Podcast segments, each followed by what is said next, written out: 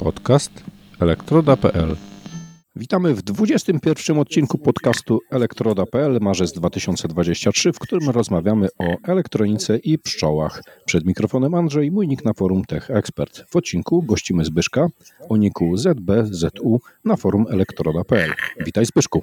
Witam wszystkich natrafiłem na materiały na Twoim kanale YouTube, na którym przedstawiasz sposoby wykorzystania elektroniki, modułów ESP, m.in. ESP8266, w różnych e, czujnikach, generalnie IoT do monitorowania stanu pasieki. Co daje monitoring parametrów środowiskowych w pszczelarstwie? No, no więc tak, no, przede wszystkim ciągły, całodobowy pomiar parametrów ula, takich jak temperatura i wilgotność, to są w zasadzie takie dwa kluczowe parametry, które, na podstawie których można tam sobie analizować, co się w ulu dzieje, jaki jest tam stan rodzinny pszczele i tak dalej. Dodatkowo można informacje o przebiegu zimowli w ulu. W sumie na tej samej zasadzie to działa, bo generalnie podczas zimy nie zaglądamy do uli, w lato jest to inaczej, bo możemy w każdej chwili zajrzeć. Na podczas zimowi do ula nie zaglądamy, bo pszczoły pszczołom by to generalnie przeszkadzało, więc w tym momencie posiadanie takich czujników ulu, które nam pokazują jaka jest wilgotność, jaka jest temperatura, może dość mocno pomóc. Oprócz tego są to informacje na przykład o wyrojeniu rodziny pszczelej w sezonie, informacje o jakichś anomaliach, które mogą wystąpić w ulu podczas zimowli, informacje o zdarzeniach nagłych, jak na przykład jakieś sytuacje alarmowe, kradzież, dewastacja, zniszczenie uli na przykład przez zwierzynę, czy, czy z powodu pogody.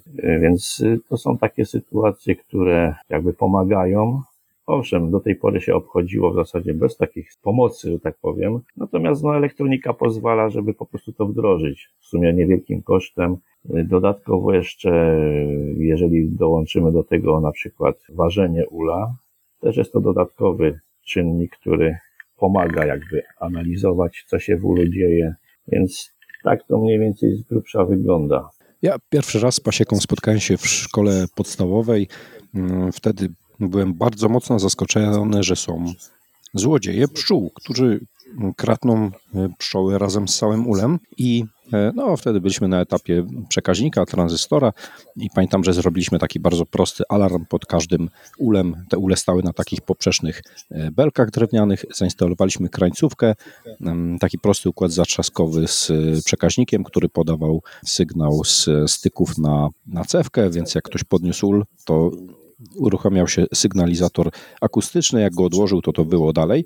No, to było bardzo, bardzo proste, czujnik podniesienia ula przeciwkradzieżowy, natomiast tutaj opowiadasz już o bardziej zaawansowanych rozwiązaniach. Obecnie czujniki wilgotności, temperatury są stosunkowo tanie na magistralach cyfrowych.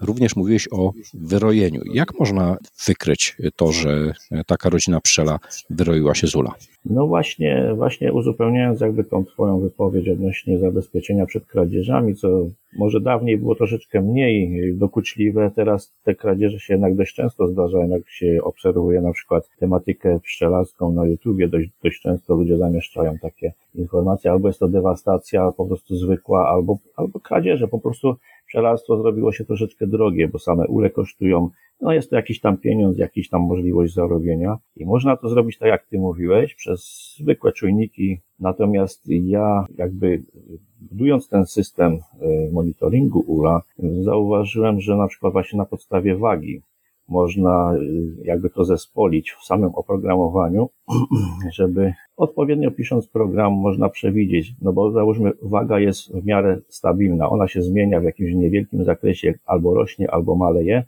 natomiast gwałtowne, y, gwałtowny skok tej wagi może być odczytany właśnie odpowiednio zinterpretowany przez program jako zdarzenie jakieś nagłe, czyli może to być kradzież, może to być przewrócenie się ula, może to być jakaś dewastacja, co można powiązać na przykład z modułem y, GSM-owym i wysyłać jako alarm po prostu na komórkę i wtedy już wiemy, że coś się, coś się w rodzinie dzieje, znaczy coś się w pasiece dzieje niedobrego i można zareagować, tak? Natomiast jeżeli chodzi o wyrojenie, to w zasadzie na tej samej zasadzie, bo pszczoły, no ileś tam ważą. Z reguły rodzina pszczo, pszczela waży w granicach chyba 4, między 3 a 4 kg, więc jeżeli następuje wyrojenie, to część pszczół z ula wylatuje w dość taki gwałtowny sposób, więc ten spadek wagi ula następuje też dość gwałtownie. To jest tam prawdopodobnie w granicach kilograma dwóch, do dwóch kilogramów. Oczywiście trzeba to jakoś tam powiązać z okresem czasu, żeby odpowiednio dobrać oprogramowa w oprogramowanie tą sytuację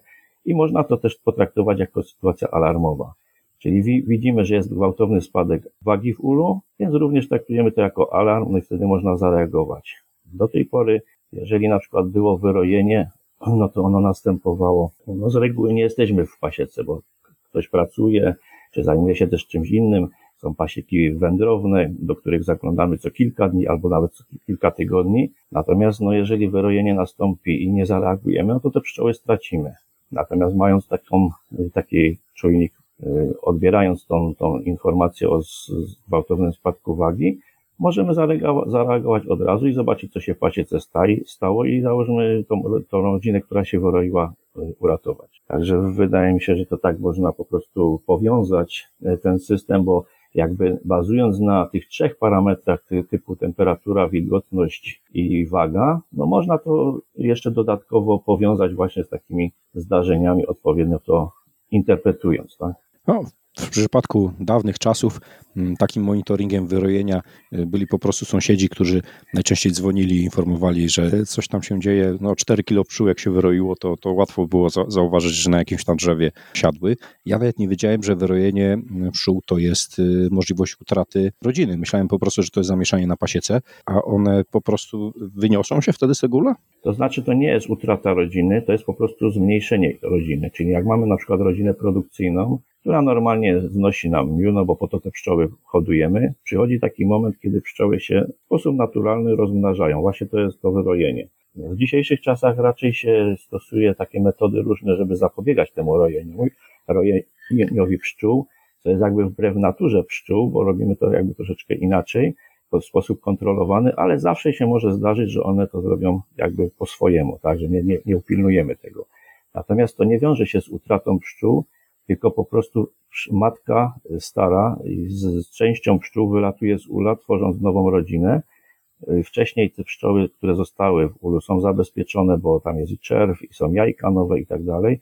Więc pszczoły, jeżeli wyczują, że matki nowej nie ma, zaczynają budować mateczniki i jakby rodzina powstaje na nowo. Natomiast jest to związane z pewnym okresem czasu. Przez ten czas pszczoły są osłabione, już nie noszą tego miodu tyle, ile normalnie wynosiły, więc mamy jakby słabszą rodzinę, tak? Więc dla pszczelarza jest to ewidentna strata. Jeżeli tej rójki, która wyszła z ula, on nie złapie, no to jest to ewidentna dla niego strata. Oczywiście nie traci tego w 100%, bo zostaje mu ta słabsza rodzina, która się znowu rozwinie, tylko za jakiś czas, tak? Natomiast jeżeli tą rójkę złapie, no to ma jakby dwie rodziny dodatkowo, tak?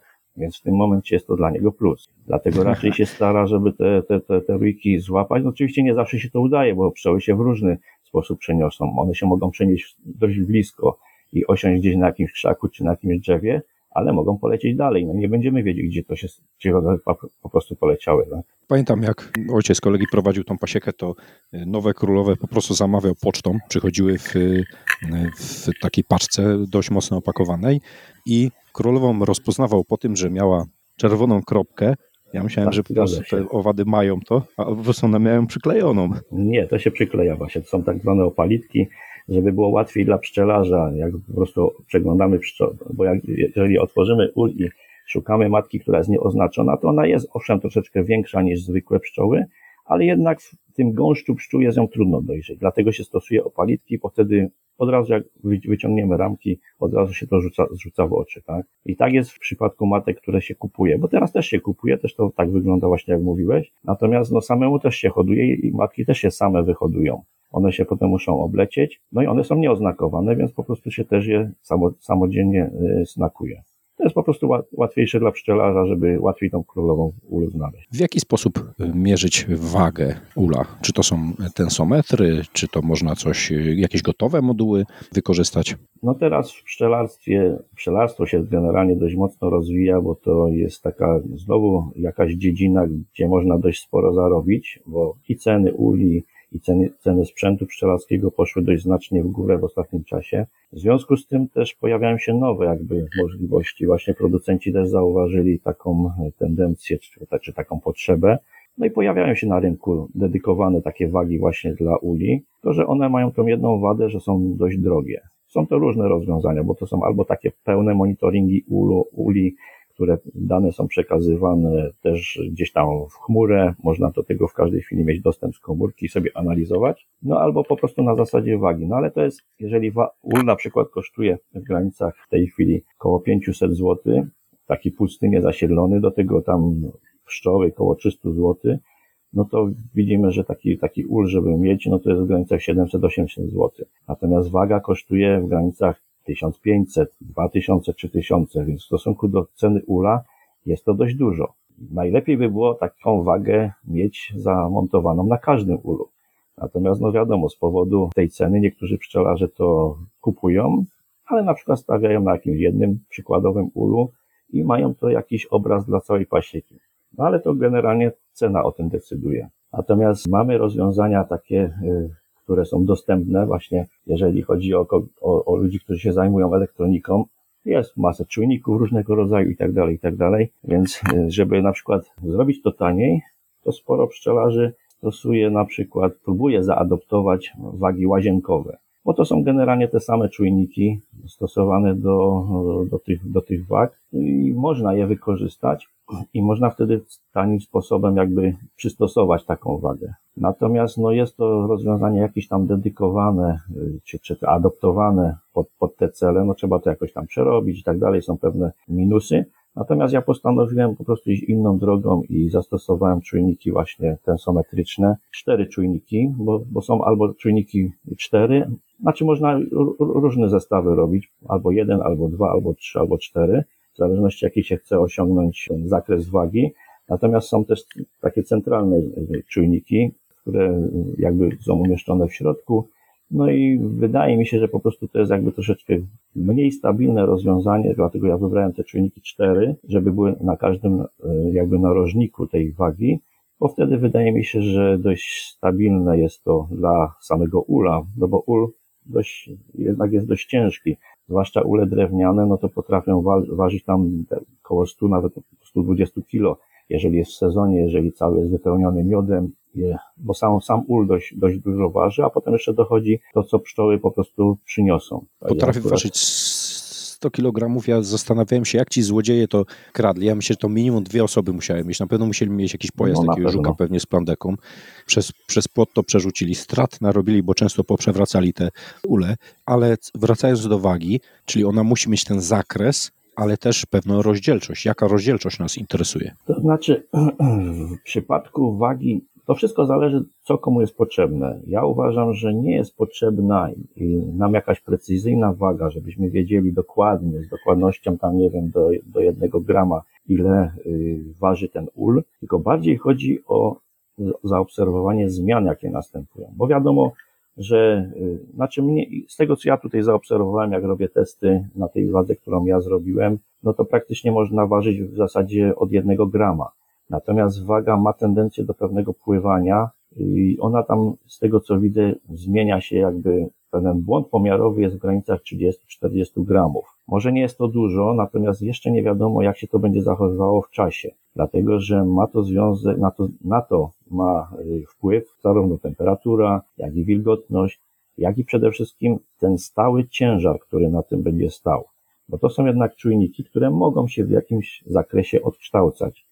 Oczywiście to wyjdzie dopiero w, jakby w dalszej eksploatacji, bo ja jestem na razie na etapie jakby budowy tego, natomiast następnym, następną jakby punktem będą testy, żeby zobaczyć, jak to właśnie zachowuje się już w takich realnych warunkach. Natomiast wydaje mi się, że nie będzie takim wielkim problemem, bo po prostu po jakimś czasie można to skalibrować generalnie jeszcze raz. No i zobaczymy, jak się po prostu będzie zachowywało, bo generalnie te czujniki jakby nie są przystosowane do ciągłego nacisku. Natomiast nam, przynajmniej mnie w tej, w tej, w tej konstrukcji, którą realizuję, chodzi o to, żeby ten ul był cały czas postawiony na tej wadze i żeby on przez cały okres nam pokazywał te zmiany przede wszystkim wagi. Czyli jakby sam ten ciężar ula, który w moim przypadku na przykład jest ulem drewnianym i on może ważyć tam do tych 100 kg, jeżeli cały czas ten ciężar na tych czujnikach trzymamy te 100 kg, no to wiadomo, pod wpływem temperatur i wszystkiego może się to w jakimś sensie lekko rozkalibrowywać. No ale mówię, to wyjdzie dopiero w testach. Ha, rzeczywiście nie pomyślałem o tym, że te czujniki najczęściej nie pracują w sposób ciągły, No a właśnie, tutaj przede tabelka będzie wyginana. wagach- Tak jest, przede wszystkim waga, waga, te, które są na przykład używane w wa- w wagach, no to w zasadzie są te same czynniki, które są używane w, wa- w wagach łazienkowych, no ale waga łazienkowa działa w ten sposób, że na niej stajemy, zważymy się i z niej schodzimy, tak? Więc te czujniki nie podlegają cały czas temu naciskowi. Tu w przypadku ważenia ula, no jest to trosz, troszeczkę inaczej. Oczywiście można też stosować ważenie uli na zasadzie, że nie stoi on cały czas na pasiece, bo możemy mieć taką wagę na przykład i sobie tak skonstruować y, stojaki do uli, że po prostu podkładamy tą, widziałem też takie rozwiązanie. Podchodzi się takim, taką dźwignią, się lekko ul podnosi, podsuwa się wagę, zważy się, wysuwa następny ul. Tylko, że to jest no, robota. Wszystko, wszystko jest kwestia ceny. Moje rozwiązanie, które robię, no jest stosunkowo tanie, tak, bo czujniki same kosztują w granicach 18 zł, do tego tam trzeba ten wzmacniacz zastosować, no jakoś to powiązać, żeby te dane były odczytywane, więc myślę, że to nawet się może w 100 zł zmieścić, takie, takie robienie takiej wagi, więc wydaje się, że nie jest jakiś nawet problem, żeby zastosować taką wagę do każdego ula, co by było najlepszym rozwiązaniem, bo wtedy od razu widzimy skalę porównawczą w stosunku jeden ul do drugiego, czy jak ich mamy więcej, tak? Od razu widzimy, że w danym ulu się coś dzieje niepokojącego, już nawet nie analizując dokładnie wykresy, tylko mając porównanie, skalę porównawczą, na przykład jeden ul koło drugiego, tak? Bardzo dobre podejście, niski próg we- wejścia, przetestowanie No jest- w praktyce, co się sprawdza, co się nie sprawdza. To jest kluczowe właśnie, że, że, że cena, żeby to zrobić stosunkowo niewielkim kosztem. Dla osób, które nie spotkały się z takimi czujnikami, to jest nazwijmy taka belka tensometryczna, po prostu kawałek metalu, który ugina się pod wpływem e, ciężaru. Do tego przyklejona jest taka ścieżka, e, której rezystancja zmienia się wraz z ugięciem. No i układ pomiarowy w mostku, który bardzo precyzyjnie wyznacza rezystancję. No i tu już widać, jeżeli to nam się będzie wyginać, no to będzie nam wpływać e, stopniowo na wskazanie. Jeżeli temperatura będzie na to wpływać, no to również mamy rozszerzanie, kurczenie się, także te czynniki zewnętrzne i, i ciągłe starzenie może, może wpływać. To waga. A jeśli chodzi o temperaturę, wilgotność, mamy bardzo szeroki dostęp do czujników z wyjściem analogowym, z wyjściem cyfrowym. Mm, Bardzo popularne są takie proste czujniki DTH. Jakie czujniki wykorzystałeś do pomiaru temperatury i wilgotności? No ja właśnie u siebie zastosowałem czujniki SHT3X. To są, to są takie zespolone czujniki y, wilgotności i temperatury. Stosowałem różne, na, na, czy na, próbowałem, dokąd nie zdecydowałem się na te, natomiast te wydaje mi się takie na, najsensowniejsze, bo tym bardziej, że na, na, na razie mam zrobione to w ten sposób, że testowo zrobiłem po prostu, zastosowałem ten czujnik łącznie z modułem VEMOS D1SP8266. Jest to bardzo łatwe do zrobienia, bo bez jakiejś wielkiej filozofii można ten czujnik skonfigurować. I mnie chodziło głównie o wysyłanie y, danych po Wi-Fi, bo akurat pasiekę mam dość blisko zlokalizowaną. W tym momencie, w zależności jak chcemy to, te dane odczytywać, no możemy to wykorzystywać w różny sposób. Ja u siebie akurat do tego, że tak powiem, wykorzystałem istniejący system Domoticza, bo akurat mam różne inne rzeczy na tym zrobione i w momencie jak się pasieka pojawiła, no to jest to tylko kwestia dodania kolejnego czujnika i odczytywania tych danych właśnie w Domoticzu i tak to mam u siebie zrobione, dlatego w moim przypadku ten, ten system y, wysyłania po Wi-Fi y, y, przez, przez moduł Vemosa jest bardzo dobrym rozwiązaniem, bo raz, że zasięg mi na to pozwala, drugie jest to stosunkowo też nie, niedrogi czujnik, bo sam, sam Vemos kosztuje tam chyba w granicach 17 zł czy 20 zł. Czujnik w tej chwili podobnie, one były niedawno jeszcze tańsze, natomiast ostatnio trochę podrożały, więc jest to rozwiązanie w granicach dosłownie 30-40 zł, tak? I mamy w zasadzie załatwione odczytywanie parametrów ula, jeżeli chodzi o wilgotność i temperaturę zdalnie. Nie musimy do ula praktycznie podchodzić, mamy to na, tak jak w moim przypadku, jeżeli odczytuję to w Domoticzu, mam wykres całodobowy, więc od razu sobie mogę tylko rzucić okiem, od razu widzę, co się w ulu działo przez całą dobę, czy są jakieś niepokojące zachowania, czy załóżmy temperatura jest stabilna. No teraz jest taki ciekawy właśnie okres, bo jest, zaczyna być wiosna, te pszczoły zaczynają się jakby rozwijać, zaczynają się budzić do życia, jak jest słońce, zaczynają wylatywać. Od razu to widać na czujnikach, jaka jest różnica w stosunku do na przykład przebiegu przez całą noc, więc no, jest to takie fajne do, do analizowania Oczywiście wyciąganie jakichś wniosków z tego, żeby powiedzmy wiedzieć dokładnie, co się w rodzinie dzieje, no to jest jakby dalszy temat, bo trzeba obserwować po prostu to zachowanie i wyciągać jakieś wnioski. Zobaczymy, czy te wnioski będą jakieś właściwe, ale mówię, to jest wszystko na etapie dopiero jakiegoś badactwa. No ja się pszczołami generalnie zająłem rok temu i mniej więcej w, od tego czasu właśnie próbuję tam jakby to uzupełniać tymi dodatkowymi narzędziami właśnie jakie są dostępne w moim przypadku, no bo jakoś tam elektroniką się zajmuję, więc coś tam powiedzmy wiem gdzie poszukać, wiem co zastosować, czy ewentualnie kogoś podpytać, dużo rzeczy sobie samemu zrobić, więc jakby uzupełniam to pszczelarstwo właśnie i tą elektronikę, jak sobie wspólnie, żeby to pożenić. Czyli na ulu mamy ESP8266, y, tani moduł, y, który zbiera dane z czujników. W przyszłości będzie też zbierał poza temperaturą i wilgotnością również wagę. Przesyła po Wi-Fi dane do sieci e, domowej. No, Wi-Fi nie jest tutaj optymalnym rozwiązaniem pod względem energetycznym, ale stanie. No, po prostu jest już dostępne na tym Dokładnie. czujniku. Jeśli zasięg na to pozwala, to działa prawidłowo. Na ESP działa ESP Easy, to, to ułatwia przesłanie danych do, do Moticza. No, to są komunikaty MQ, MQTT, więc można wykorzystać różne rozwiązania, ale tutaj rzeczywiście ten próg wejścia jest niski cenowo i też mm, szybko można uzyskać efekt przesyłania tych danych, mm, łatwo można to skonfigurować. A jak z zasilaniem na ulu takiego zestawu? No ja w chwili obecnej y, doprowadziłem sobie zasilanie tam pobliże, żeby się już nie bawić jakby z innymi rozwiązaniami, bo się skupiłem jakby bardziej na zrealizowaniu tego, tego celu i osiągnięciu go, to co sobie założyłem, więc bardziej się skupiłem na tym, zasilanie jakby zostawiłem na potem. Natomiast y, w moim przypadku nie jest to problemem, bo sobie dociągnąłem zasilanie, bo jest w miarę blisko. Natomiast w przyszłości planuję, zresztą już tam równolegle testy też przeprowadzam, żeby po prostu było to zasilanie bateryjne, czyli jakiś akumulator, jakiś panel solarny, żeby się to doładowywało, żeby to było jakby samowystarczalne. Więc to jest jakby najprostsze do, do zrealizowania. Wszystko zależy od możliwości, jakie się w danej sytuacji, mm, jakimi się dysponuje. Tak? Okej, okay, czyli plus 5 V na, na UL, ponieważ nie jest to duża pasieka, to Dokładnie. niższy koszt jest tego przewodu niż zabawa z akumulatorami, a może nawet bezpieczniejsze, bo akumulator y, może jakieś zwarcie nastąpić, jakiś y, duży prąd popłynąć, narobić jakiś szkód. A czy pszczoły zauważają w ulu jakiś obiekt, taki jak, jak czujnik, że coś tam jest innego niż drewniany ul? To znaczy zdecydowanie tak, dlatego że pszczoły mają to do siebie, że cokolwiek jest obcego w ulu, starają się to y, usunąć z, ulu, z ula.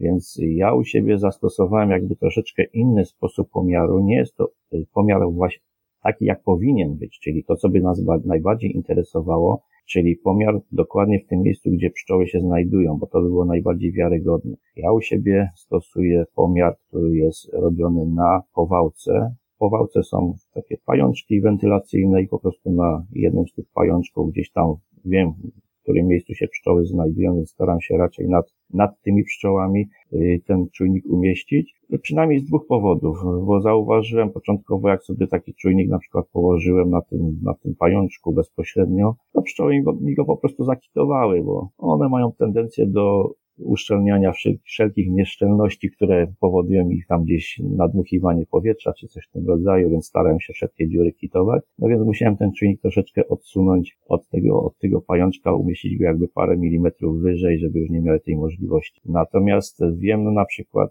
z, bo są, są pszczelarze, którzy na przykład stosują u siebie, są takie filmy pszczelarzy na YouTubie do obejrzenia.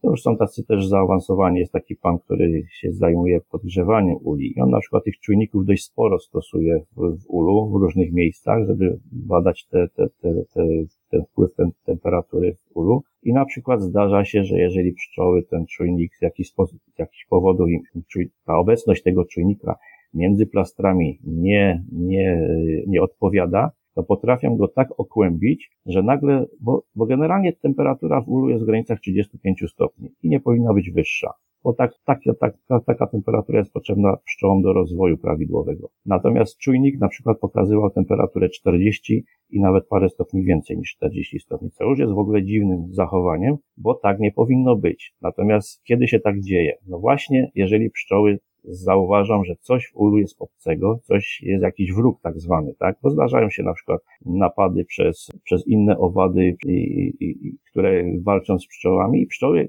pszczoły nie potrafią na przykład zabić takiego przeciwnika, natomiast go okłębiają i powoduje to i, i wydzielają jakby wyższą temperaturę, chcą go temperaturą zabić. I tak się zdarzało z czujnikiem na przykład umieszczonym, który one zauważyły, który im nie odpowiadał, że go tak okłębiły, tak wzrost, starały się podwyższyć, podwyższyć tą temperaturę, że czujnik pokazywał po 40 stopni, co jest nienormalne. Natomiast no widać po prostu, że w tym momencie pszczoły jakby z takimi rzeczami walczą. Natomiast moją intencją nie jest dokładnie tak jak z wagą, żebym ja dokładnie wiedział, jaka jest temperatura w ulu, czy, czy jaka jest dokładnie waga w ulu, natomiast bardziej chodzi o zmiany, o rejestrowanie i pokazywanie na wykresie, czy obserwowanie na wykresie zmian, jakie następują. Więc umieszczenie czujnika na samej powałce, na samym pajączku, jakby jest wystarczające, bo też widzę te zmiany, bo jeżeli temperatura w samym ulu wzrasta, to na tym wylocie z tego, jakby, bo, bo powałka i ten pajączek jakby, jakby jest elementem wentylacyjnym ulu, ula, więc to powietrze wychodzące z tego ula jest też ogrzane i też odpowiednio y, tą temperaturę pokazuje. Także wydaje mi się, że w tym momencie jest to jakby troszeczkę bezpieczniejsze dla samego czujnika, no bo pszczoły go jakby nie, nie, nie, nie niszczą, tak? No tak, nie widzą to jako jakiś, jakiegoś wroga, jakiegoś, jakiś element z zewnątrz. Tutaj poruszyłeś temat e, ogrzewania uli. To jest bardzo ciekawa sprawa. Ja pamiętam właśnie w szkole podstawowej, gdy robiliśmy ten alarm, e, to był taki czas, gdzie zimy były bardzo mroźne, dużo śniegu, długo to trwało. No i wiadomo, interesowaliśmy się elektroniką, więc chcieliśmy wykorzystać to, co potrafimy zrobić. E, I tutaj ten pszczelarz nam powiedział, żebyśmy jednak tego nie robili, bo natura sobie radzi już od lat z tymi zimami. Jak wprowadzimy jakiś dodatkowy element, to o ile będzie zimno, to pszczoły tam jakoś sobie z tym poradzą. A jeżeli wprowadzimy jakiś nowy element, jakąś silną zmianę, to się może okazać, że y, one się obudzą, nie poradzą sobie z tym, może się cała rodzina osypać, może się okazać, że y, w ogóle żadna pszczoła tam nie przetrwa w tym ulu, bo, bo wprowadziliśmy nienaturalną zmianę. I rzeczywiście poza tym tam nie było zasilania na tej pasiece, więc to by było nierealne do zrobienia. I przestaliśmy na tym alarmie, który zresztą zadziałał tego czasu i tam przepłoszył y, złodziei. I. Tutaj pytanie, czy to rzeczywiście była racja, żeby lepiej nie ruszać, ponieważ natura już sobie e, radzi, czy można jakoś pomagać właśnie jakimś ogrzewaniem, jakimiś zmianami e, środowiska dla pszczół? Zgadza się. Generalnie jest zasada taka, nie ruszać, pozwolić im żyć. Niech one sobie robią tak, jak chcą. Natomiast no, wiadomo, że w pewnych sytuacjach pszczelarz musi zareagować i fakt jest faktem, że dawniej, bo my też to pamiętamy, były zimy faktycznie, które były zimy, kiedy było dużo śniegu, kiedy mróz przez prawie miesiąc potrafił trzymać po 20, po 15 stopni mrozu i te pszczoły przeżywały, tak? Natomiast pszczołom jest potrzebne takie, y, taki, taka niska temperatura, bo one wtedy jakby hibernują, one mniej pokarmu zużywają, nie rozwijają się, po prostu przezimowują, tak? Natomiast jak mamy takie ciepłe zimy jak ostatnio, to te pszczoły dostają jakby szału, tak? Bo nagle im się wydaje, że już jest wiosna, wylatują z ula, robi się zimno, część ich opada, jakby mają zachwianą, zachwiany ten rozwój. Natomiast jeżeli chodzi o podgrzewanie uli, no to są po prostu takie eksperymenty niektórych pszczelarzy, którzy po prostu tak jak ja na przykład wprowadzając ten, ten, ten monitoring uli, oni znowu eksperymentują właśnie na podgrzewaniu. No, wyciągają jakieś wnioski, czy to dobrze, czy to źle. No, są różne rozwiązania. Natomiast y, między innymi jednym z powodów właśnie, dla którego ja ten monitoring y, jakby robię pod takim kątem, to jest właśnie głównie obserwacja w czasie zimy, bo właśnie niestety mamy zimy dość ciepłe. Teraz w styczniu mieliśmy 16 stopni, był taki dzień, kiedy było 16 stopni, pszczoły wyleciały z ula, oblatywały się. No jeżeli przyjdzie gwałtowny, gwałtowny załamanie pogody, spadek temperatury, no to te pszczoły ileś tam ich może paść. One się niepotrzebnie zaczynają rozwijać, bo one myślą, że jest wiosna, zaczynają, matka zaczyna czerwić, a to jeszcze nie jest okres do tego, tak? Bo jeżeli matka zacznie czerwić, pszczoły muszą wytworzyć wyższą temperaturę. Jeżeli nie są w tej temperatury w stanie wytworzyć, bo nie wiem, jest ich tam na przykład za mało albo coś tam, no to właśnie nie przetrwają tej zimy. I w tym momencie jakby te wprowadzenie tych czujników i obserwacja y, właśnie zachowań, czy wilgotności w ulu, czy temperatury, może nam dać jakieś sygnały, że coś się w ulu dzieje niewłaściwego, tak? Jest na przykład właśnie za mała ilość pszczół, coś się z temperaturą dzieje, możemy zareagować. Gdybyśmy tego nie mieli, no to praktycznie dowiemy się dopiero o tym na wiosnę, że na przykład taka rodzina nie przetrwała, tak? A jeżeli mamy to opomiarowanie, wiemy, że coś się dzieje, możemy zareagować, możemy tą rodzinę jeszcze uratować. To jest taka różnica w stosunku do tego, co było kiedyś. Natomiast, no niestety, tak jak mówię, te zimy ostatnio są, wszyscy wiedzą jakie, że praktycznie są zimy, kiedy nawet śniegu nie ma w ogóle, tak? Te temperatury są dość wysokie i te pszczoły są takie troszeczkę, one same nie wiedzą, co mają robić, różnie to w różnych rodzinach się odbywa i czasami się kończy właśnie źle dla, dla, dla rodzin, bo rodziny zaczną wcześniejszy rozwój, zaczną zużycie pokarmu, nie dotrwają po prostu do wiosny. I się potem zdarza, że od ul otwieramy i mamy po prostu cały osypany, tak? I nie, rodzina nie przetrwała. Czyli takie monitorowanie daje nam wiedzę. Rzeczywiście kiedyś po prostu się sprawdzało na wiosnę, jakie są straty, które ule, czasami cały ul nie, nie przetrwał. Natomiast każdemu, kto nie jest jakoś uczulony na, na urządlenia, myślę, że polecam odwiedzenie pasieki przynajmniej dla mnie to taki uspokajające jest, bo te pszczoły tak naprawdę w ogóle nami się nie interesują, zajmują się swoimi rzeczami, przyjemnie obserwować jak one sobie pracują, a szczególnie jeżeli tam przeleż pracuje i y, tym, tym dymem, takim tym podkurzaczem tam, to one już w ogóle się nie interesują człowiekiem, siedzą, y, siedzą gdzieś tam po prostu, zajmują się swoimi rzeczami no, i to dość przyjemnie to obserwować. Dokładnie, no można stać praktycznie przy ulu i pszczoła w zasadzie nic nie zrobi, tak? No, są, no wiadomo, trzeba rozpoznać pewne zachowania pszczół, bo one różnie w różnych okresach reagują, na przykład mają problem z pożytkiem, czy coś takiego, no to wtedy są bardziej nerwowe, czy zmiana pogody, no to po prostu mniej więcej trzeba wiedzieć, jak się zachować, ale w wielu przypadkach po prostu te pszczoły są zainteresowane zupełnie czym innym, one nie reagują, bardzo często na człowieku siądą, pochodzą sobie, polecą dalej, żadnej krzywdy nie zrobią, jeżeli się nie wykonuje jakichś tam gwałtownych ruchów i tak dalej. Więc to nie jest tak jak na przykład z osami, czy z innymi owadami, które ewidentnie są nastawione na atak. Tak, żeby urządliła, to trzeba by pewnie przypadkowo gdzieś przycisnąć. I, tak, i też nie zawsze urządli, bo gdzieś tam spadnie i sobie za chwilę poleci z powrotem. Poza tym, z tego co zobaczyłem, skóra jakoś jest jakoś nieatrakcyjna dla pszczoły. Ona tak na chwilę przysiądzie albo wręcz się odbije, jakoś to nie jest dla niej ciekawe. Natomiast te, te organizmy mają w sobie bardzo wiele takiej optymalizacji, jak najmniej energii zużyć. Na przykład z tego co słyszałem, to jak one poruszają się po kwiatach, jest taki algorytm komiwojeżera w informatyce, czyli żeby jak najkrótszą drogą przejść po e, wszystkich domach i wrócić do punktu wyjścia. I pszczoła też próbuje to robić, żeby jak najmniej tych e, zbędnych lotów wykonywać, a zdobyć pokarm. Pewnie w procesie ewolucji e, po prostu to wykształciła.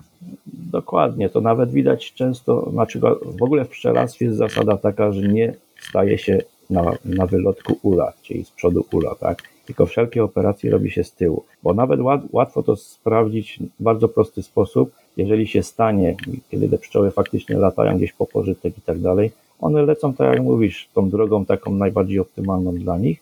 Jeżeli staniemy im na tej drodze, to bardzo często zdarza się, że taka pszczoła w nas trafi, uderzy i tak dalej, i tak dalej. Więc po prostu jesteśmy dla nich przeszkodą w tym momencie. Dane, które zbierają czujniki ESP, wysyłane są poprzez Wi-Fi bezprzewodowo do domowej sieci, trafiają do Domoticza takiego systemu automatyki domowej IoT. Na czym uruchomiony jest Domoticz? Ja u siebie mam uruchomiony na Raspberry Pi i on już działa parę lat, bo ja go generalnie zastosowałem do zupełnie innych celów, bo generalnie mi chodziło o jakieś tam zbieranie czujni y, parametrów typu temperatura, jakieś pomiary prądów, napięć itd., tak itd. Tak Wykorzystuję go do sterowania, bo ponieważ zajmuję się też tam jakąś fotowoltaiką, takimi różnymi rzeczami, więc swego czasu wykorzystywałem go na przykład do zdalnego załączania przetwornicy, ponieważ nie, nie mogłem tego zrealizować inaczej, więc do takich celów ja go używam. Oczywiście można go rozwinąć do bardziej, że tak powiem, złożonej automatyki typu sterowanie roletami, otwieranie bram, system alarmowy i tak dalej. Nie to akurat nie jest do tego celu potrzebne. Natomiast w momencie, kiedy, tak jak mówiłem, pojawiły się pszczoły, no to wykorzystałem go po prostu do zbierania dodatkowych informacji, czyli z tych czujników od uli. I tak to po prostu u siebie realizuję, póki co. No jest też system Home Assistanta, który prawdopodobnie nawet jest lepszy od Domoticza, natomiast no, ja na razie jeszcze nie przeszedłem, ponieważ mam to wszystko zrobione na tym Domoticzu, no to na razie na tym działam. No taki serwerek na Raspberry Pi to niewielkie zapotrzebowanie energetyczne. Domoticz ma dystrybucję na ARMA, na Linuxa, x86, na Windowsa, więc tutaj jest rzeczywiście to jest optymalny wybór. Z tego co wspominasz, jeżeli eksperymentujesz z fotowoltaiką, to może się okazać, że cały ten system może w pewnym momencie zacząć działać off-gridowo, zarówno zasilanie czujników w ulach, jak i samego domoticza. A w jaki sposób obserwujesz dane? Czy to jest przez przeglądarkę, czy to jest aplikacja na smartfonie? To znaczy na dzień dzisiejszy właśnie w tym Domoticzu obserwuję, bo Domoticz daje możliwość pokazywania wykresów. No minusem jest to, że y, Domoticz nie, znaczy jakby rejestruje precyzyjne dane, bo przez dobę. Natomiast potem są to już dane miesięczne albo roczne, więc one nie są już takie dokładne. W tym momencie Home Assistant jest lepszy, bo tego co wiem, chyba Home Assistant te do, do, dokładne dane przechowuje przez 3 miesiące. Natomiast no nie wiem, czy to jest aż takie potrzebne, bo generalnie jeżeli mamy taki system, to nie jest to żaden problem, żeby sobie tam codziennie rzucić okiem na te wykresy. To jest dosłownie kilkadziesiąt sekund już wiemy, co się w ulu działo. Na ten moment nie jest mi to potrzebne. To jest tylko kwestia, co kto potrzebuje i w jaki sposób te dane będzie zbierał. Można je zbierać w różny sposób. Można je gromadzić gdzieś na serwerze, można gdzieś w chmurze. Jeżeli mamy to przekazywane praktycznie po IP generalnie, to możemy chyba z nimi zrobić wszystko. To już jest kwestia tylko wyobraźni osoby, która chce to wykorzystać. Natomiast chcę jakby system uzupełnić jeszcze o właśnie powiadomienia SMS-owe, typu jakieś alarmy, czy załóżmy yy, informacja na żądanie, czyli na przykład wysyłamy SMS-a o odpowiednim kodzie i dostaję informację zwrotną na ten moment, jaka jest temperatura, jaka jest wilgotność, jaka jest waga ula. Można pomyśleć o zrezygnowaniu z modułu GSM i SIMA, a wykorzystaniu SMS API. Też jest fajna rzecz, można sobie kupić paczkę SMS-ów, powiedzmy tam 100, 1000 sztuk i wtedy wysyłając już tak jak wspomniałeś po IP, wysyłam do internetu taki komunikat i tam przez bramkę jest wysyłany do mnie SMS. Nie muszę płacić abonamentu za SIM. Myślę, że tak zakup paczki SMS-ów może wyjść taniej. Kolejny krok w tej interaktywności może być bardzo ciekawy, ponieważ jest wiele projektów na smartfony, no na przykład Blink, gdzie mamy możliwość zainstalowania aplikacji, sparowaniu jej kluczem z tego, co, z tym, co mamy u siebie w domu i wysyłając żądania ze smartfona możemy na przykład coś odczytać, coś uruchomić, więc można to mocno optymalizować, rezygnując z, takich, z takiej komunikacji SMS-owej, która no, czasami też jest korzystna, ale myślę, że tutaj może być to tańsze i szybsze i bardziej interaktywne. Zgadza się, tak jak mówisz, można Domoticza jakby bardziej rozbudować przez sposób wysyłania różnych danych czy różnych alarmów. Tam jest dość duża możliwość optymalizacji tego jakby takiego nazwijmy to programowania, ale nie w stricte w sensie programu, programisty i zdania, znania się na programowaniu, natomiast jest to na zasadzie takich klocków. Jeżeli coś się wydarzy, to wykonaj to albo tamto, w zależności od czegoś tam i tak dalej, i tak dalej. Więc jest to dla jakby przeciętnego użytkownika nie za bardzo znającego się na programowaniu do zrobienia. Natomiast y, bramka SMS-owa ja patrzyłem pod innym kątem, bo y, chodzi o, też o to, żeby pasieka nie była tylko przywiązana jakby do jednego miejsca. Jeżeli ją mamy postawioną przy domu, to nie ma problemu, tak? Bo mamy i zasięg Wi-Fi, mamy jakieś zasilanie, nie jest to problemem.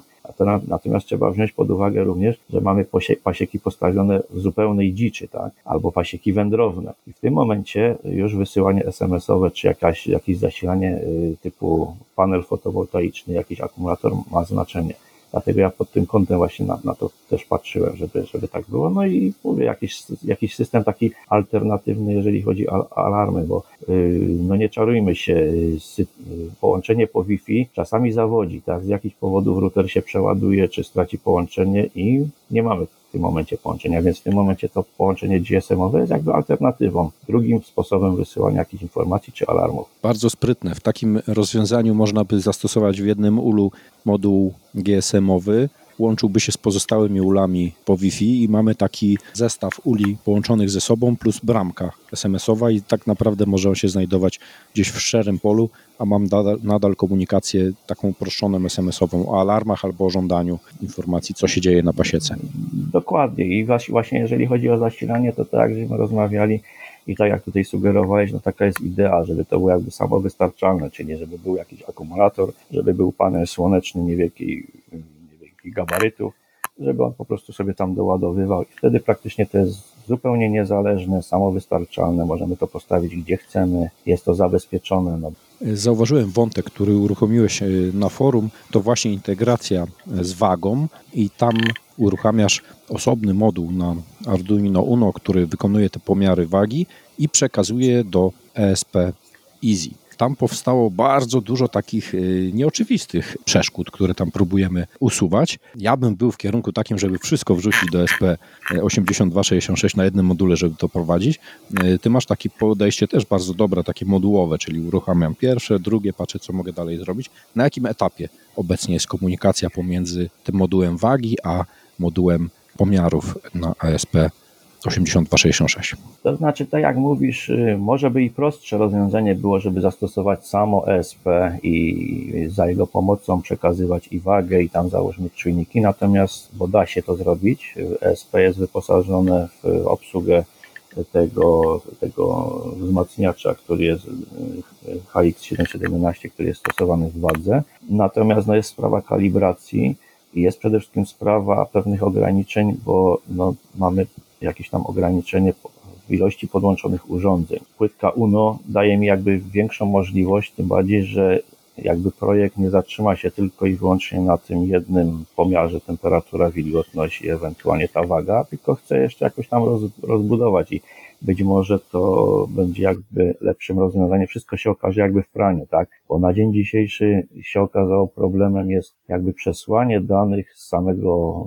samej płytki UNO do SP, bo już mi się to udało zrobić, że ona jakby zaistniało, zaistniała ta waga, ta, ten, pomiar wagi w SP, natomiast jakby nie mogę go pchnąć dalej. Więc tu jakby jest pewna przeszkoda, co jest troszeczkę dziwne, bo wydawało się, że to powinno być w sumie dość proste, natomiast no, to się na takie właśnie przeszkody czasami napotyka, więc dlatego staram się y, jakby wykorzystywać fora y, tematyczne, w tym przypadku czy elektroda, czy tam inne, i do, dopytywać jakby osób, które się lepiej na tym znają, bo ja dla mnie dużą przeszkodą jest po prostu programowanie, oprogramowanie tego, o ile sobie jestem w stanie poradzić tam jakąś z elektroniką i tak dalej, no to na, na programowaniu się nie znam, więc jakieś tam proste rzeczy sobie mogę zrobić na zasadzie podglądu gdzieś indziej i tak dalej, czy popróbowania, natomiast już bardziej skomplikowane rzeczy muszę bazować jakby na doświadczeniu innych osób, więc w tym momencie fora są bardzo pomocne, bo można zadać pytanie i z reguły uzyskać odpowiedź, więc jakby temat się toczy, no próbujemy jakby to wspólnie zrealizować, zobaczymy co z tego wyjdzie.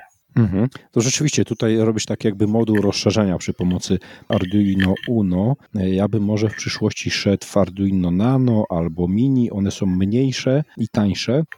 Natomiast takie UNO jest fajne do prototypowania, bo tam łatwo się wpiąć. ESPASY na pewno jest super sprawą, ona po prostu działa. Grywam, konfiguruję przez Wi-Fi i mam gotowe. Natomiast no właśnie, już widzę tu pewne ograniczenie, bo gdybym chciał zrobić kalibrację, no to musiałbym napisać kod do tej kalibracji, a to musiałbym pewnie moduł napisać do SPAZ, nauczyć się SPAZ.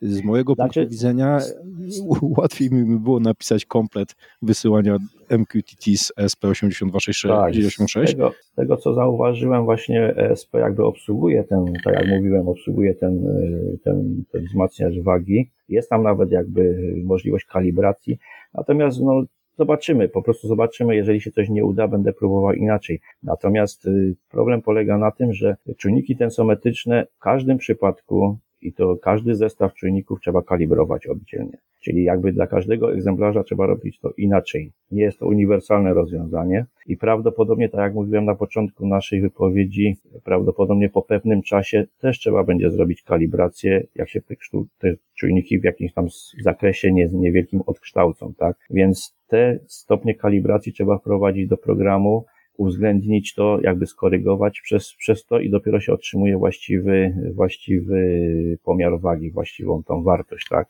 Nie wiem, jakby to było w przypadku samego SP, no zobaczymy, jeżeli się nie uda w ten sposób, który ja realizuję, no to będę szukał innego rozwiązania. Nie mówię, że się zatrzymam tylko i wyłącznie na tym, bo wszystko się okaże po prostu. Zobaczymy, no może się uda po prostu zrobić to tak, jak sobie założyłem i będzie jakby łatwiej, tak? Potem będziemy optymalizować, no może niektóre elementy tego systemu nie będą na przykład potrzebne, bo będzie to można zrobić tak jak mówisz, na mniejszych y, y, rzeczach, na tańszych rozwiązaniach i tak dalej, i tak dalej, tak. No wydaje mi się, że nawet sama płytka UNO, czy tam te wszystkie rozwiązania są takie drogie, bo w sumie to można to niewielkie pieniądze kupić, natomiast no jest to wszystko w fazie w tej chwili testów, leży jakby na stole, próbuję, żeby zrobić, żeby uruchomić, a potem będę to optymalizował.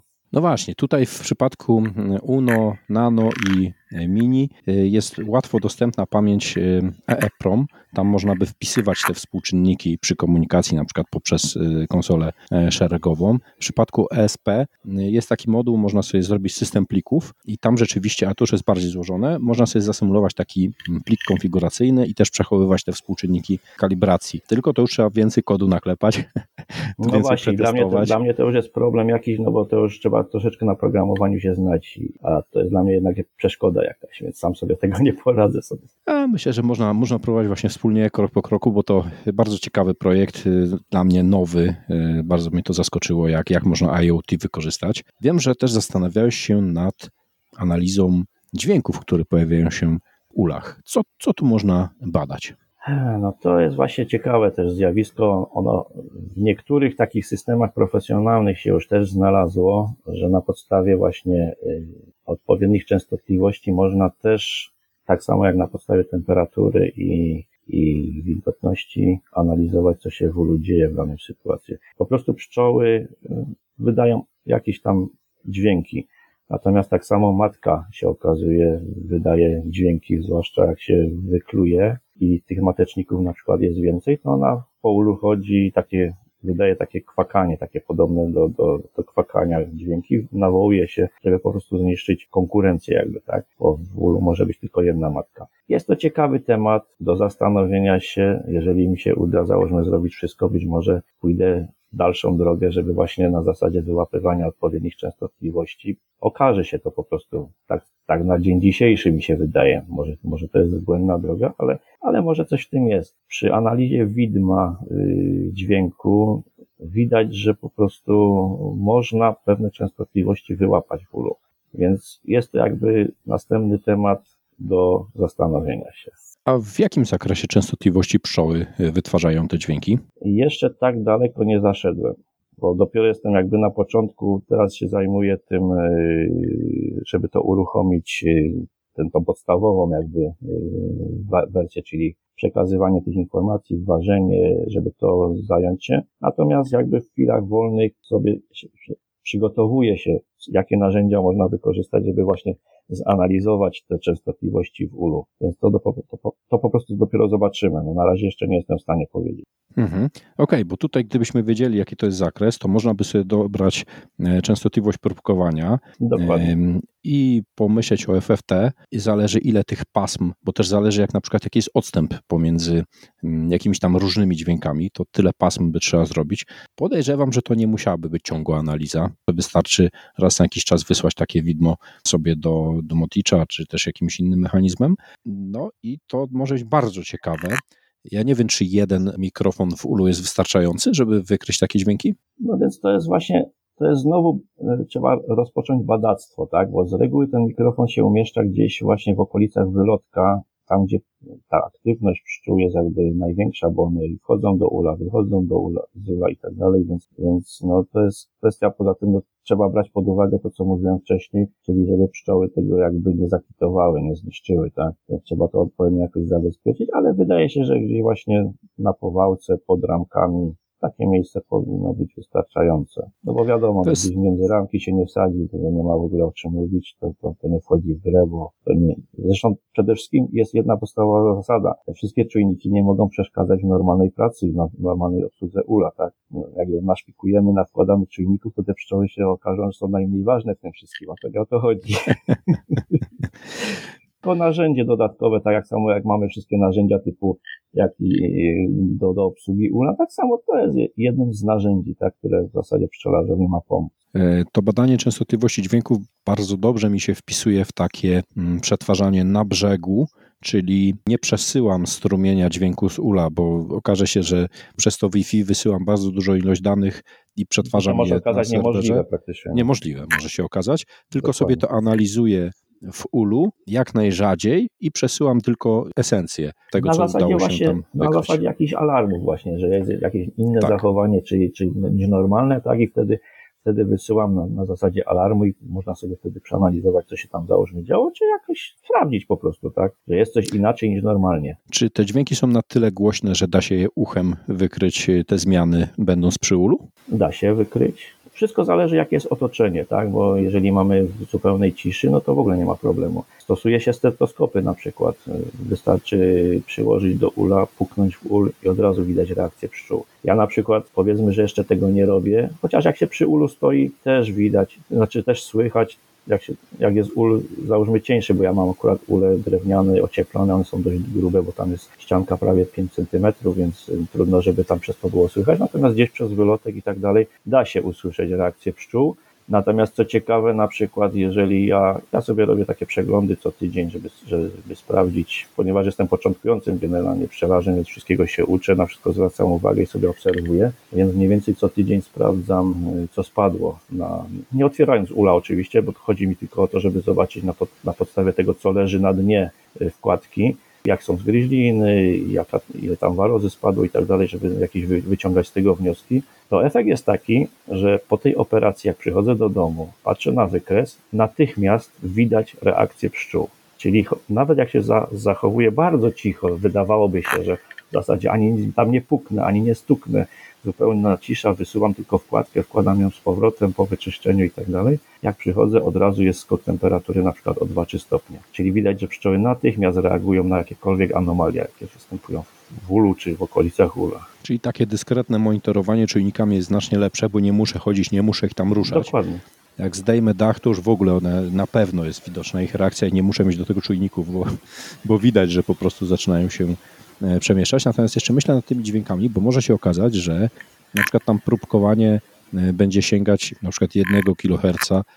Może się okazać, że to takie mało zasobożerna ta analiza się pojawi, bo jednak pszczoły bardziej takie buczące dźwięki wydają, więc jak próbkujemy z częstotliwością 1 kHz, to w porównaniu do audio, gdzie tam próbkujemy 44 kHz, może się okazać, że tak, takie SP się będzie nudziło, wy, wykonując taką analizę i tylko nam tą esencję wyśle. Jeżeli tam miałoby być rozpoznawanie wzorców, no to wiadomo, tutaj można by pomyśleć nad jakimiś modelami AI, natomiast warto skalować od jak najprostszych rzeczy, bo może się okazać, że to tylko wystarczy sprawdzać jak widmo tej częstotliwości, na przykład co tam się, co tam się pojawiło. No też mi się wydaje, że będzie się dało wyłowić jakieś konkretne częstotliwości, które, na które trzeba zwrócić uwagę, więc nie będzie trzeba jakby analizować całości, ale to mówię, to dopiero obawię się jakby z tym, żeby sprawdzić przede wszystkim jak ten, jak ten dźwięk wygląda, jak ta analiza wygląda faktycznie w ulu, no ale to trzeba chwilę, że tak powiem, na to poświęcić, poobserwować, wyciągnąć jakieś wnioski, ale mówię, to jest temat dość trudny,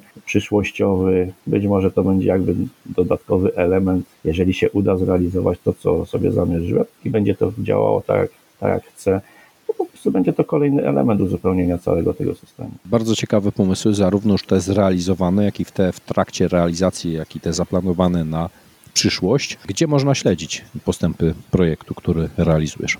No ja generalnie sobie taki swój kanał prowadzę na YouTubie. Generalnie to jest dla mnie prowadzone, nie, nie żeby tam jakoś dla własnych potrzeb generalnie. Jeżeli ktoś skorzysta, no to nie ma problemu, natomiast nie jest to na zasadzie takiej, żeby tam, nie wiem, jakąś popularność dawać i tak dalej, i tak dalej. Więc po prostu sobie zamieszczam jakieś tam swoje działania z pszczelarstwa. No i właśnie te, ten temat monitorowania, ponieważ jest on ciekawy, jest taki dość, dość, zaczyna się robić popularny w pszczelarstwie. Mówię, różne firmy zaczynają, że tak powiem, dostrzegły w tym jakiś potencjał i zaczyna się tych rozwiązań pojawiać, no to ja sobie po prostu to jakieś tam swoje dokonania z tego i tak dalej, co jakiś czas zamieszczam na jakimś etapie u siebie po prostu na kanale. No i oprócz tego oczywiście tutaj na, na, na forum tak samo, bo o ile w tej chwili szukam jakiejś pomocy, no wiadomo, gdzieś tam dopytuję, szukam jakichś rozwiązań, rozwiązujemy problemy i tak dalej, i tak dalej, to poszczególne etapy, jeżeli są już zrealizowane, to też zamieszczam, a potem na końcu po prostu chcę zamieścić gotowy projekt, jak już on powstanie, będzie jakby przetestowany, żeby był dostępny dla każdego, bo to nie chodzi o to, żeby z tego jakieś czerpać korzyści, tylko po prostu na tej samej zasadzie, jak ja w tej chwili korzystam z pomocy innych, żeby ktoś, jak będzie miał ochotę, też z tego skorzystał, bo tak jak widzę, jak obserwuję kanały właśnie typowo pszczelarskie, gdzie taka tematyka występuje, to ludzie się borykają właśnie z takimi różnymi problemami, jak coś zrealizować, jak to, jak to zrobić, że fajne by było, ale nie zawsze to jest tak, jak powiedzmy by się chciało, nie, bo się stosuje jakieś rozwiązania adoptowane, tak jak mówię, tak jak w przypadku tych wag łazienkowych czy coś takiego, one mają jakąś tam swoją, swoją, swoją wadę, bo z reguły te wagi się działają na zasadzie takiej, że ona się za każdym razem kalibruje. Jeżeli nawet na tej wadze stoimy, ona się wy, wy, wygasi, to z powrotem, jak ją się załączy, to ona już y, jakby się wyzerowała, skalibrowała i pokazuje wagę zero, a to nie o to nam chodzi. Tutaj chodzi właśnie o to, żeby ta waga nawet po wyłączeniu zasilania, nawet po zaniku zasilania i po ponownym powrocie tego zasilania, ona dalej ważyła tą samą wagę i tą samą pokazywała, bo inaczej by to nie miało sensu. Tak? Więc to są takie powiedzmy drobne problemy, które trzeba rozwiązać, dlatego się zdecydowałem na realizację właśnie y, samemu jakby od podstaw, bo wtedy jest to jakby szyte dokładnie na miarę, na potrzeby tego dokładnie projektu, do czego to ma służyć. Tak? Bardzo ciekawe, będę obserwował te poszczególne wersje e, projektu, które będą się pojawiały, e, no bo na pewno jest to rozwojowy projekt. Myślę, że można też pomyśleć w przyszłości e, na przykład o zamówieniu płytki, na której można osadzić poszczególne moduły lub, lub układy scalone, tak żeby to było jak najbardziej zwarte i kompaktowe. A no właśnie, a jak to wygląda w ulu? Czy to jest gdzieś na zewnątrz w obudowie zamknięte? Bo opowiadałeś o tym, żeby uciec z czujnikiem. A gdzie schowałeś całą elektronikę? No na razie jakby elektronika jeszcze w ulu nie jest, bo to jest jeszcze poza ulem wszystko. Jedynie w ulu jest ten e, moduł Wemosa, natomiast jest on schowany na powałce pod daszkiem generalnie. Chodzi o to po prostu, żeby nie był na, na, na, na narażone na czynniki atmosferyczne. Natomiast w przyszłości podejrzewam, że jak będzie to system taki bardziej rozbudowany, to trzeba będzie moduł zasilający za, za umieścić jakby w oddzielnym, nawet można to nazwać ulu, tak? Bo nic nie stoi na przeszkodzie, żeby po prostu postawić jeden ul atrapę i to, i to tam po prostu z, z, schować, tak? Być może to będzie w podstawie ula, no bo jeżeli będzie waga zrobiona, to będzie ona, ona na zasadzie właśnie takiej podstawy, na której ul stanie, więc można to ładnie zrobić, zespolić, po prostu, żeby to było jako komplet y, ula, zupełnie nierozpoznawalny, że to jest coś innego. Po prostu ul będzie na tym stał, będzie cały czas się odbywało ważenie, musi to być zabezpieczone, żeby się tam nie dostawały czynniki atmosferyczne. No i chyba tyle, no bo nawet nie ma potrzeby całego systemu y, umieszczać jakby w każdym ulu, bo generalnie zasada, którą ja widzę, to jest taka, że będzie y, jakby zrobiona ta obudowa wagi, która będzie stała na tym, na tym stanie ul.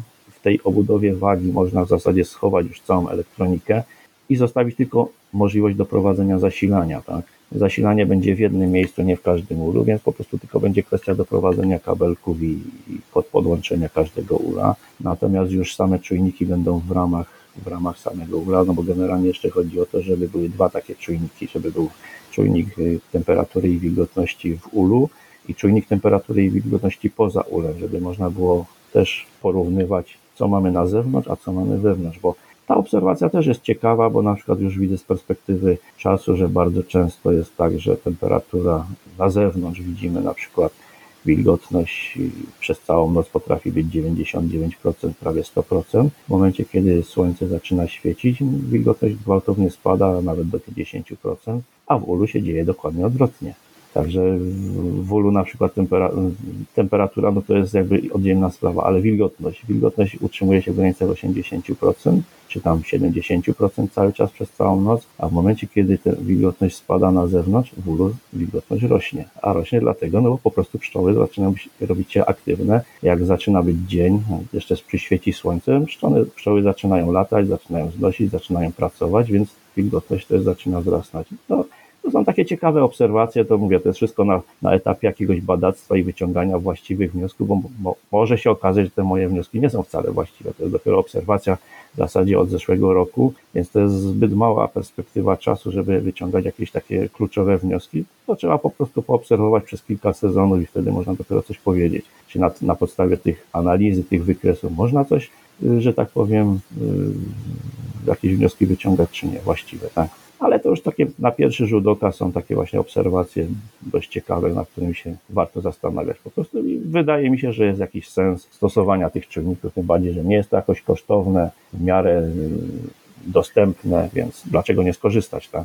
Może to po prostu wspomóc działania w pszczelarstwie. Wspomniałeś o takim ulu atrapie. To też ciekawe, że mamy wtedy pasiekę, która estetycznie wygląda, ponieważ w, w te pomiary są schowane, te, te urządzenia pomiarowe są schowane w skrzynce, która przypomina ul. Dodatkowo dystrybucja też zasilania i komunikacji może być częściowo przewodowo, częściowo bezprzewodowo, więc rzeczywiście robi się z tego jednolity system.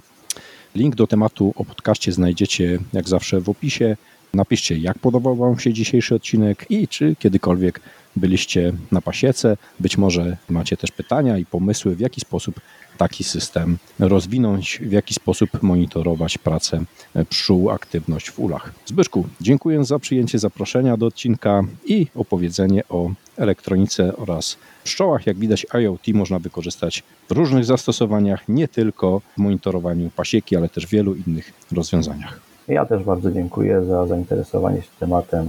Zobaczymy, jak to się rozwinie. Mam nadzieję, że nie odpuszczę, bo już się dość mocno zaangażowałem w to, jest to dość ciekawe, więc zapraszam do obserwowania postępów i wspierania. Dzięki za wysłuchanie podcastu. Do usłyszenia. Do usłyszenia.